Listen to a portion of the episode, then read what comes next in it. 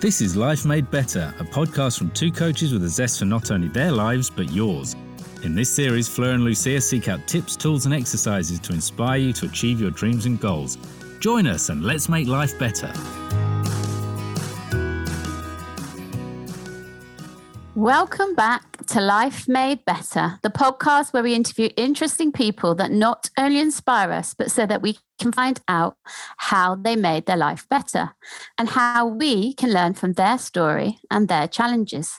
Today, we are very happy to be interviewing Nicole Posner. Nicole Posner is a leadership communication coach and trainer, supporting CEOs and senior managers to prevent and navigate difficult conversations through effective communication. Hello, Nicole. Thank you for coming here with us today. Thank you so much for inviting me. Lovely to chat to you both. And can you tell us a little bit more about yourself and how you came to be in this space? Absolutely. So, I started my career many, many moons ago in the fairly toxic world of PR. And I'm going back for 30 odd years ago, and um, which I loved, and it was a great place to be. But it was also quite a tough environment to work in. Um, a lot of bullying, a lot of things go, went on there that would never be accepted today within the workplace. And I spent the best part of five, six years there, learned an awful lot, just got married. And my husband said to me, uh, either our marriage won't work or something's got to give here because I was working long hours, I was working late nights, weekends. And so I decided to throw the towel in and set up my own writing business from using the skills I'd learned in PR. Did that for about oh, I don't know how many years, 15, 16 years, while my, my boys were growing up. I've got three boys. And I got to a point where I just thought, hmm, I need a, a little bit more. Went through, got divorced, went through all that, and decided that there was something more for me. The writing was great. Decided to study psychology as a hobby for about six years, learned way too much about myself, and thought, well, okay, I want to do something with this. I don't really know what, but I know that I'm really interested in people and what makes them tick. So I did an online counseling course, and one of the modules on that was mediation. And I thought, yes, this this works for me because unlike a lot of counseling or therapies, they're long term. There's no definitive timeline or end to a lot of them and i loved the fact that mediation was within a time frame you have a day or two however long it is and i thought great okay so i trained to be a mediator which was taught from the psychology of conflict so this was also brilliant for me because it brought in the psychology skills and then I thought, you know what? I took myself back to my days working in PR and I thought, you know, I really, really resonated with all the stuff that went on for me there and thought, I wish in those days we had such things as workplace mediators. They probably did exist, but I would call something else or I don't know, but I never knew about it. And so I decided to train more spe- in specialize in workplace mediation, which is what I did, and I loved it. Then what happened was I realized at the end of a lot of these mediations, there were people who we, we sorted out a lot of their issues, but they were kind of just left hanging. And what do I do with all this stuff now? So I naturally started doing coaching from that and thought, you know what, if I'm going to do this properly, I need to qualify. So I trained to be an executive uh, communication and conflict coach supporting the coaching. And so now I, in answer to your very first question, um, I mediate. I coach one to one and group coaching within businesses. I consult and I do training. And that's my story. Mm-hmm. and here I am. that's beautiful. And what I'm what I'm loving here is how you picked up sort of what feels was the best in each every one of those facets of yours and then came to a point where you managed to integrate them all which you know quite frequently we hear from the clients we work with and the people we interview in the podcast that when you're changing a career or when you're starting a new path, in a way they were feeling defeated because, like, you know, where does all that I've done before go? Like, is that yeah. wasted? So, what yeah. I'm loving is that actually sometimes, even if it feels that you're leaving behind, all that you do is bringing, bringing it back it, in a different bringing way. Bringing it with me, exactly. Yeah, I'm loving exactly. that. Yeah. Oh, I'm very you. curious to hear, uh, you know, in all that journey, how come or how did you decide while working with leaders? How did you come up with, okay, this is what I want to to go, taking that mediation, taking that, you know, difficult conversation? Why why the top level, so to speak? Very, very good question, and I'll tell you why. Because a lot of the mediations that I did I realized that the problems started because the leaders didn't know how to manage conversations or intervene early on. And the reason for that was they were conflict avoid, avoidant. Is that even a word? They avoided conflict. They had fear of confrontation. They never had time. They had no interest in it. But as sure as eggs are eggs, those issues could have been prevented if at leadership level, management level, they stepped in, they had the skills, the confidence, whatever they, the reason why they didn't. But if they did, those problems could have been dealt with quickly. And that, that's that's where I realised there was this this opportunity because the amount of times I used to speak to HR, and I used to say, I mean, I did mediations where, and I'm no word of a lie, well, I did one last year two employees hadn't spoken for two years. Two years. And I said to the HR lady who I was working with, why? You know, how, how on earth has this been allowed to happen? And, you know, it's a fairly big organization. And it was, well, the director of the department tried and, and you know, she, they had a few conversations and and we did mediation. I said, Oh, really? You've had mediation before? Well, yes, you know, we put one in a room there and one in a room there, and, you know, we had a chat with each of them. I said, Oh, okay. And So uh, that's what they considered, you know, dealing with it. So it's just, you know, it struck me early on that that was, you know, a big gap that, you know, and there's a, many reasons why leaders don't, you know, management or, or at senior level, they don't get involved. I'm sure our listeners would be really interested to know how you actually start your work with the leaders, because I can imagine it's quite tricky when you've got two completely different human beings who are already not feeling the love for each other. H- how does that happen? well, In in many guises, sometimes as a result of a mediation, it comes out. We have a post conversation, and they'll say, you know, how do you think we can improve the situation or, or rectify it? And and I gently introduce the concept of, you know, perhaps if this conversation had had been, you know, these issues have been managed sooner. You know, how how do the leaders feel about that in that that situation you know would it be worth me having a chat with them about it?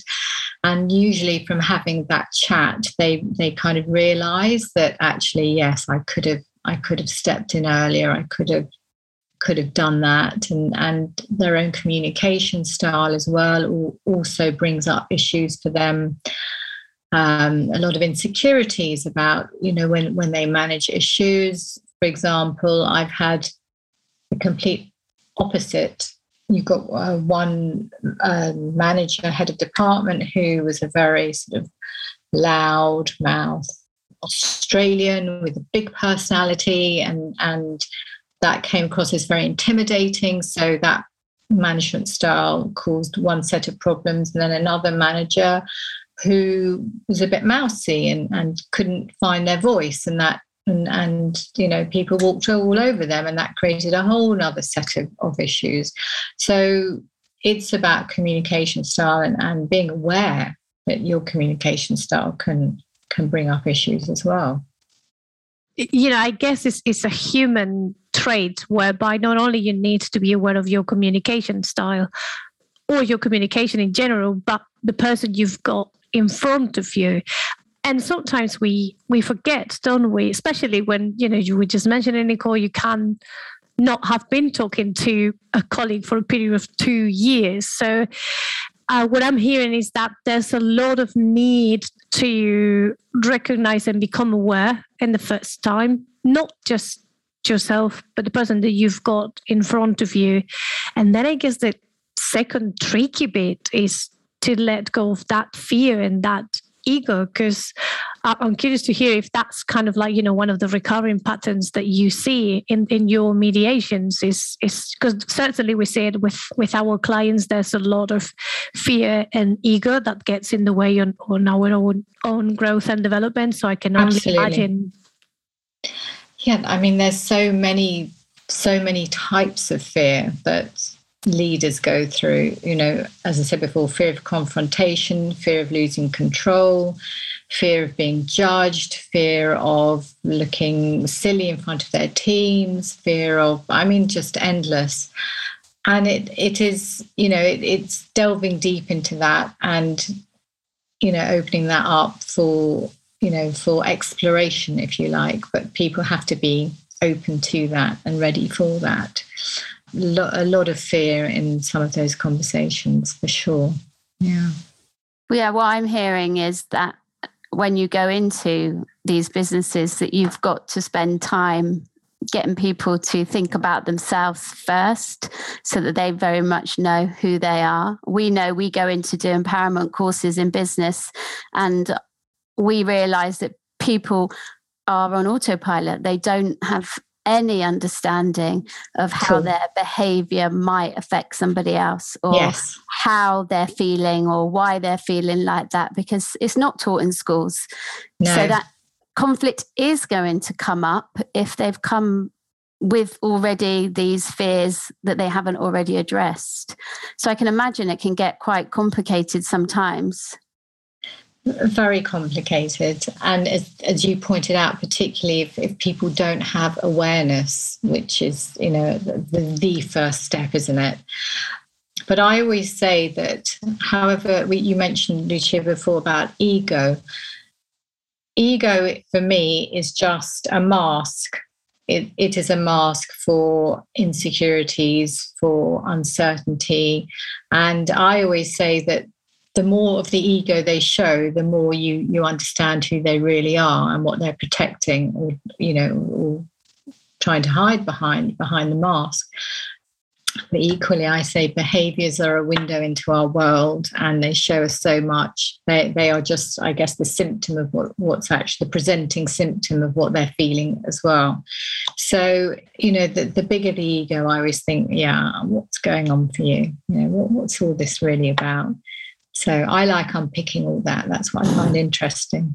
I can see that curiosity. yes, I love. I'm a very curious person. Very curious. Yeah, yeah. So yeah, it really is, and I think you know similarly, that's what we love doing in the work that we do as well. Is you know frequently they come to you and I'm guessing it might be the same in your case because they are facing one problem of what they thought it was a problem. But when you start unpacking and peeling all those layers like the onion, exactly. right? Exactly. Then you start getting to the core and it's like, right. So it was never about that. that. This person is not doing the part of the of the job. It's all about this other side here. Exactly. It- exactly. Yeah completely right. It's never what what's presented, or rarely, never say never, but rarely, rarely what's presented. You know, I I'm not one for any of these diagnostic tools. I, I'm very much based on my work is based on values led, you know, people's in any high stakes conversation or anything that where people feel vulnerable, there's always, you know, a value that's felt threatened or compromised or that they're defending. And that's always where I start because I think that's the core of, of who we are and, and what what we believe about our world, our worldview is based on our own core values and perceptions. That's music to our ears because we feel exactly the same. values and strengths all the way. so, what would you say have been the main things you've learned from running your own business? Because I think our listeners always like to hear about oh, entrepreneurs. I mean, for me, it's learning that if you make mistakes, that's okay, as long as you learn and pick yourself up and take something from it. And coming back into I'm not, I'd, I'd, say the, the corporate world loosely, but from having been on my own, working on my own, writing, being having a writing business for so many years on my own, and then coming into what I call the big scary world of going into businesses, you know, asking questions and being curious for me felt very scary. But I also realized that actually, if you don't ask the questions, you're never going to learn.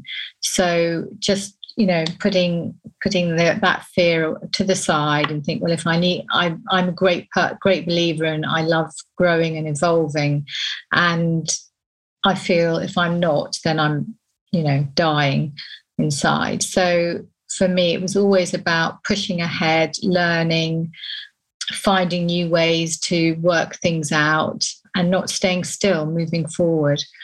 Also learning to say no that was a big thing for me because in the beginning i always i said yes to everything. And i think as you know when you start a new journey path in your life you you, you know you want to do everything.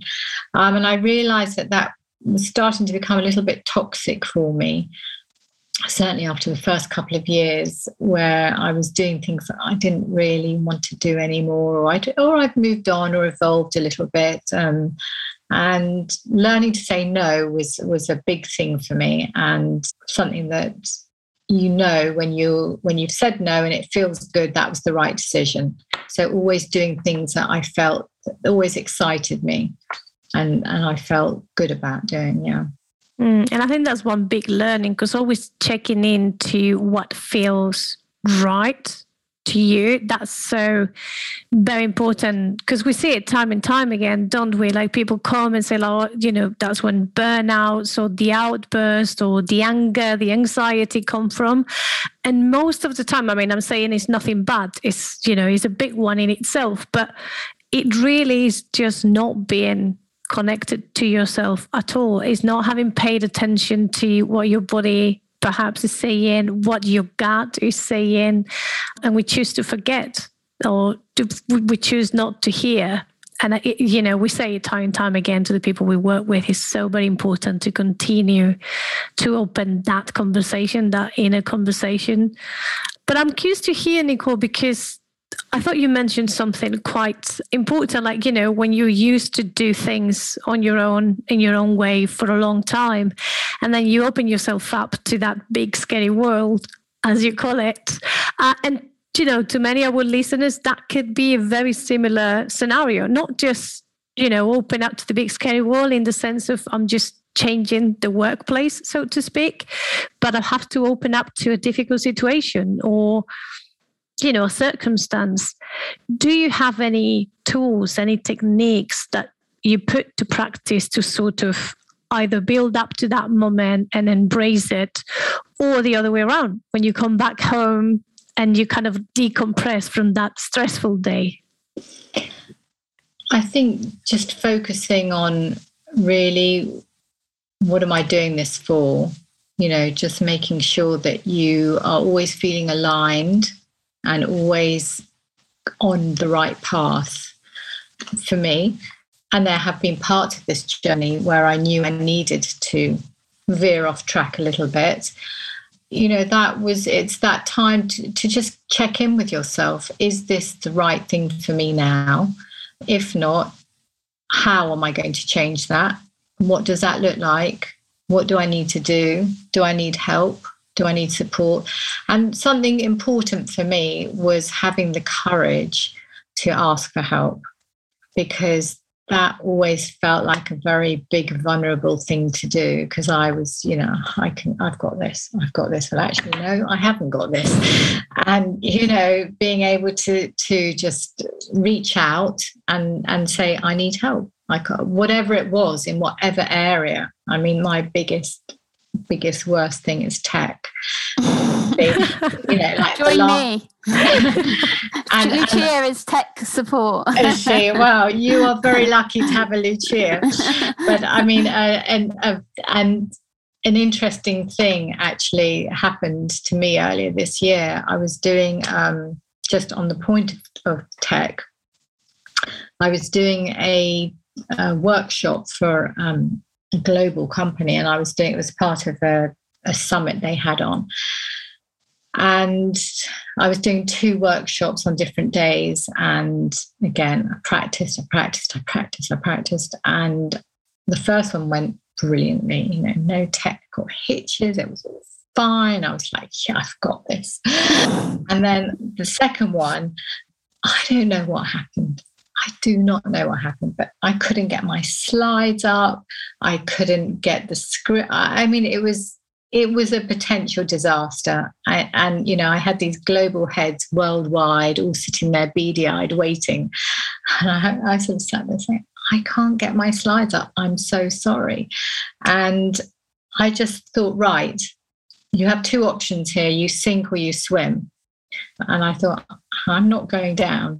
So you know, I, I sort of excused myself. I quick, I was sort of, you know, messaged the organizer who was on on the big screen on the call.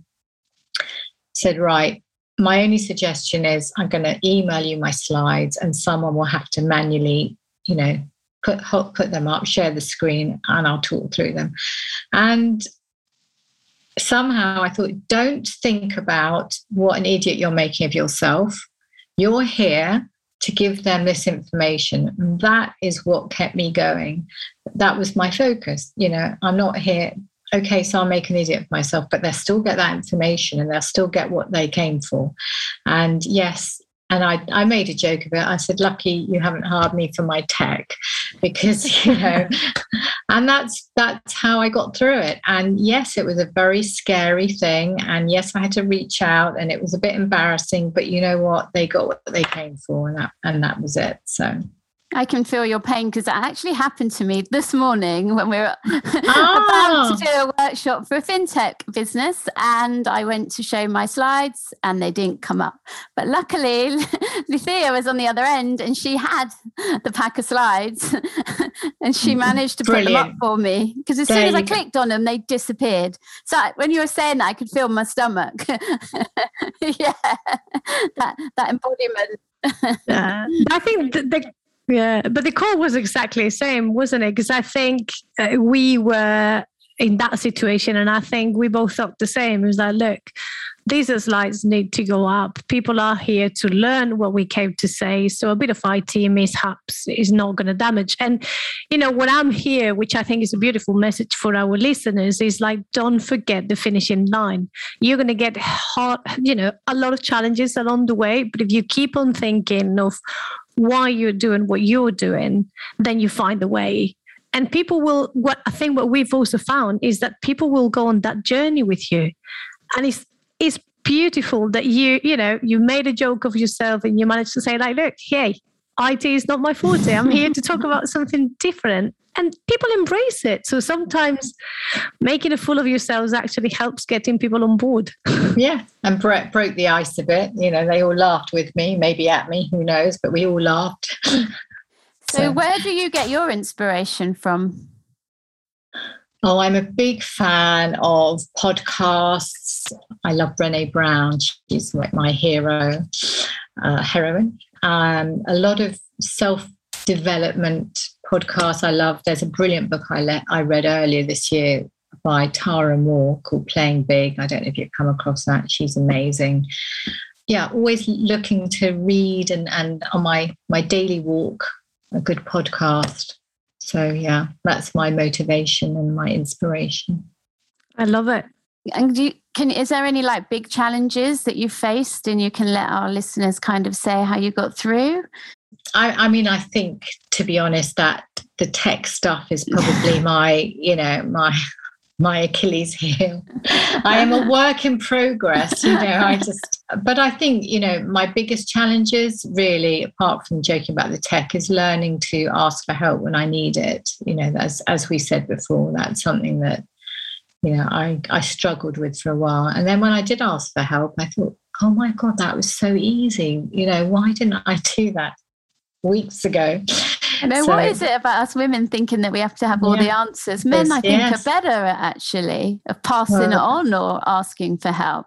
That's absolutely. why we need we need Brené Brown, don't we, with the power of vulnerability. Yes. oh, I love her. I love her. Love if anyone her. doesn't know, she is on Netflix. You can listen. You can watch her on Netflix. She's incredible for helping you. Those, oh, those TED Court talks. They were just they. They actually. I have. I have a a book my my bullet journal which everything goes in.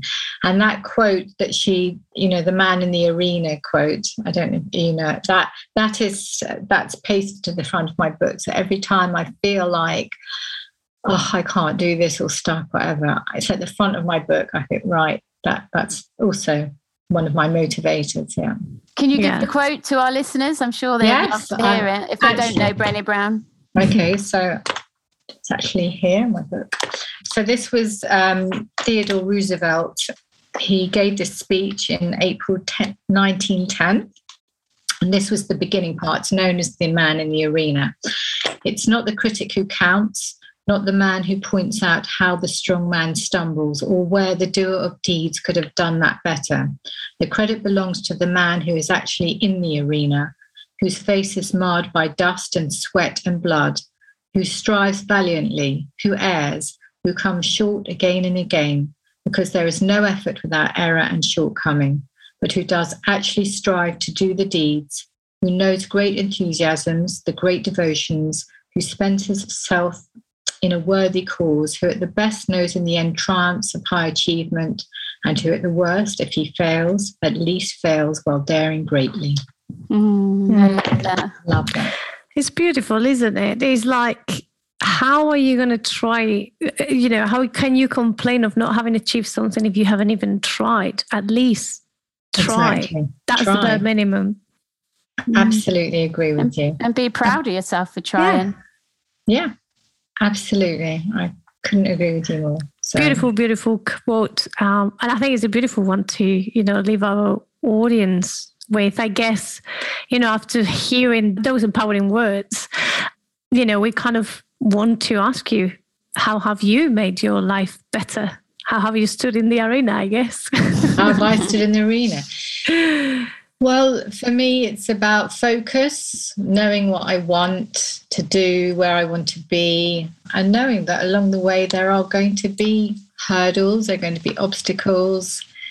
You pick yourself up, you brush yourself down and you you move on to the next one and if your goal is big enough and you know you always have it in mind you'll get there. But yeah, I've been in the arena loads of times. I can see you oh, quite like being in the arena, Nicole. I can see the spark there.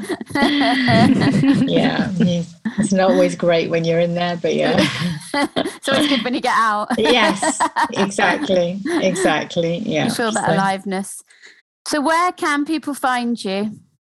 I'm most prevalent on LinkedIn. So, um, Nicole Posner. I think I'm just on there. Uh, my website is uh, np-mediation.london. I'm on Instagram as Nicole underscore Posner underscore London. And I'm on Facebook as well. Beautiful, lovely ways to reach out to you. We'll make sure to add those as well on the show notes for anybody listen. You don't need to stop your car if you're driving. um, we'll put that on the notes and it's just one click away for you all. Thank you very much. Thank, Thank you. you. so much, Nicole, for joining us today. You're our first mediator coach, so that's uh, it was first to hear all about okay. it. Thank you. Thank you so much for inviting me. It's so needed in business as well, in my opinion, to help people face those difficult conversations. So keep up that amazing work. Thank you so much. Thank you. And so lovely to be chatting to you both today. And thank you so much for our listeners for joining us one more week. Thanks for showing us your love and appreciation. And please share the love. Share this podcast with anyone you think will benefit from it. Like, leave a comment, and please subscribe. We look forward to seeing you next week. And in the meantime, stay well, stay safe, and stay inspired. Much love.